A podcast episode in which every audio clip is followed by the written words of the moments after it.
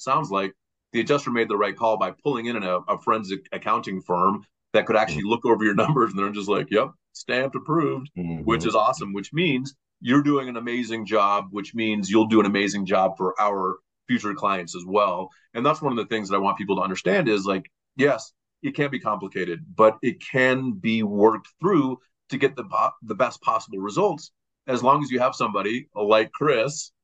um, that that knows what's going on, right, and that understands how to present it and package it up in a way that it's easy to read. Because Chris actually created the report that then was used to basically have the forensic accounting firm just verify the information was correct. And then with that information, they paid $92,000 of business interruption, which I don't really think that the insured even thought was possible.